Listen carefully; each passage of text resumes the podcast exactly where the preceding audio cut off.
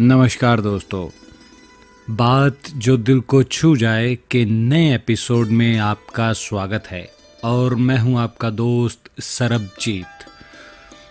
दोस्तों, भगवान श्री कृष्ण का जन्म कैसे हुआ? यह बात तो हम सभी लोग बहुत अच्छी तरह से जानते हैं। लेकिन भगवान कृष्ण की मृत्यु कैसे हुई?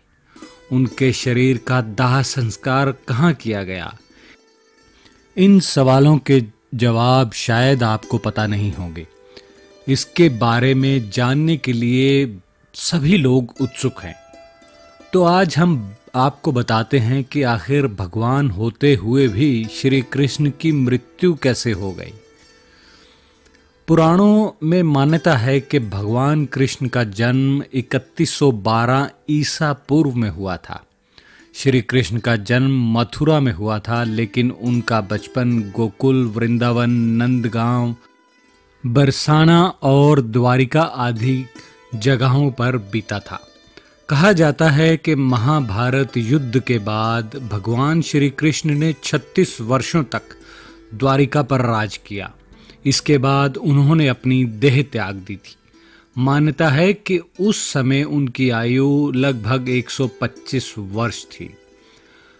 भगवत पुराण में बताया गया है कि एक बार श्री कृष्ण के पुत्र सांबा को एक शरारत सूझी। वो एक स्त्री का वेश धारण कर अपने दोस्तों के साथ ऋषि मुनियों से मिलने गए। स्त्री के वेश में सांबा ने ऋषियों से कहा कि वो गर्भवती हैं। जब उन युद्धवंश कुमारों के इस प्रकार ऋषियों को धोखा देना चाहा तो ऋषि क्रोधित हो गए और उन्होंने स्त्री बने सांभा को श्राप दिया कि तुम एक ऐसे लोहे के तीर को जन्म दोगी जो तुम्हारे कुल और साम्राज्य का विनाश कर देगा। ऋषियों के इस श्राप सुनकर सांबा बहुत डर गए। उन्होंने तुरंत ये सारी घटना जाकर अपने गुरु उग्रसेन को बताई, जिसके बाद उग्रसेन ने सांभा से कहा कि वे तीर का चूर्ण बनाकर प्रभास नदी में प्रवाहित कर दें। इस तरह उन्हें उस श्राप से छुटकारा मिल जाएगा। इसके बाद सांबा ने ऐसा ही किया। साथ ही उग्रसेन ने यह भी आदेश दिया कि यादव राज्य में किसी प्रकार की नशीली सामग्रियों का ना तो उत्पादन किया जाएगा और ना ही वितरण होगा। इस घटना के बाद द्वारका के लोगों ने कई अशुभ संकेत अनुभव किए, जिस, जिसमें सुदर्शन चक्र, श्री कृष्ण का शंख, उनका रथ और बलराम के हल का अदृश्य हो जाना शामिल था। इसके अलावा वहाँ अपराधों और पापों में बढ़ोतरी होने लगी। द्वारिका में चारों ओर अपराध और पाप का माहौल व्यापत हो गया। देखकर श्री कृष्ण बहुत दुखी हो गए और उन्होंने अपनी प्रजा से ये जगह छोड़कर प्रभास नदी के तट पर जाकर अपने पापों से मुक्ति पाने को कहा। उनकी बात को सब लोग मानकर प्रभास नदी के तट पर गए।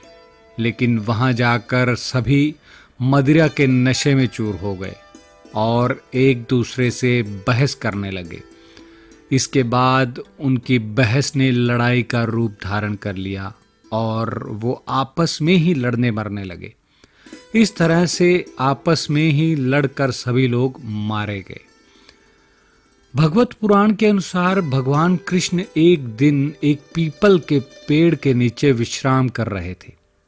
तभी जरा नामक एक बहेलिए ने श्री कृष्ण को हिरण समझकर दूर से उन पर तीर चला दिया, जिससे उनकी मृत्यु हो गई। आपको बता दें कि ऋषि द्वारा कृष्ण के पुत्र सांबा को दिए श्राप के अनुसार श्री कृष्ण को लगे तीर में उसी लोहे का, लोहे के तीर का अंश था, जो सांबा के पेट से निकला था। और जिसे उग्रसेन ने चूर्ण बनवाकर नदी में प्रवाहित करवा दिया था। इस तरह से ऋषि के श्राप के अनुसार समस्त यदुवंशियों का नाश भी हो गया और गंधारी के श्राप के अनुसार महाभारत के युद्ध के बाद श्री कृष्ण के 36 वर्ष भी पूरी हो गए। महाभारत के युद्ध के 36 वर्ष बाद उन्होंने देह त्याग दी थी। महाभारत का युद्ध कुरुक्षेत्र में लड़ा गया था। कुरुक्षेत्र हरियाणा में स्थित है। लड़ाई के लिए कुरुक्षेत्र का चयन भी श्री कृष्ण ने ही किया था। भगवान श्री कृष्ण की आठ पत्नियाँ थी, जिस, जिनसे उनके अस्सी पुत्र थे। इन आठ महिलाओं को अष्टा भार्या कहा जाता है। इनके नाम है अष्टभार्या। श्री कृष्ण की आठ ही पत्नियाँ थी यथा रुक्मणी जामवंती सत्यभामा कालिंदी मित्रविंदा सत्या, भद्रा और लक्ष्मणा। इन सभी महिलाओं ने दस दस पुत्रों को जन्म दिया। एक पुत्री भी थी, जिसका नाम चारुमिता था। कृष्ण कुल का नाश गंधारी के शाप के चलते भगवान श्री कृष्ण के कुल का नाश हो गया। द्वारकापुरी में स्थापित कस्बा सोमनथा, पटल के पास हिरण्य सरस्वती और कपिल्ला इन तीन नदियों का संगम है। इस संगम के पास ही भगवान श्री कृष्ण जी का अंतिम संस्कार किया गया था।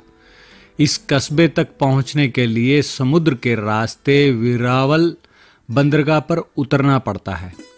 इसके बाद दक्षिण पूर्व स्थित कस्बा सोमनाथ पट्टल जाता, जाना पड़ता है। भगवान श्री कृष्ण का अंतिम संस्कार त्रिवेणी के घाट पर किया गया था, जहाँ आज भी उनके पद चिन्ह बने हुए हैं। इस तीर्थ को गौलोक गौलोक धाम भी कहा जाता है। भील जरा से जहाँ से तीर मारा था, उस जगह पर सागर के अंदर तीन शिवलिंग नज़र आते हैं। कहा जाता है कि यह खुद प्रकट हुए हैं। इसका नाम वाण सागर है। कहा जाता है कि कृष्ण के शरीर छोड़ने के साथ ही द्वापर युग का अंत हो गया था और कलयुग की शुरुआत हो गई थी। दोस्तों, आप सुन रहे हैं बात जो दिल को छू जाए। और मैं हूँ आपका दोस्त सरबजीत। उम्मीद करता हूँ कि आज का ये एपिसोड आपको पसंद आया होगा। अगर पसंद आया तो इसे अपनी फेवरेट लिस्ट में ऐड कर लीजिए। मिलेंगे कल किसी नए एपिसोड और किसी नई बात के साथ। तब तक के लिए खुश रहिए और खुशियाँ बांटिए। नमस्कार, सलाम गुड बाय सायोनारा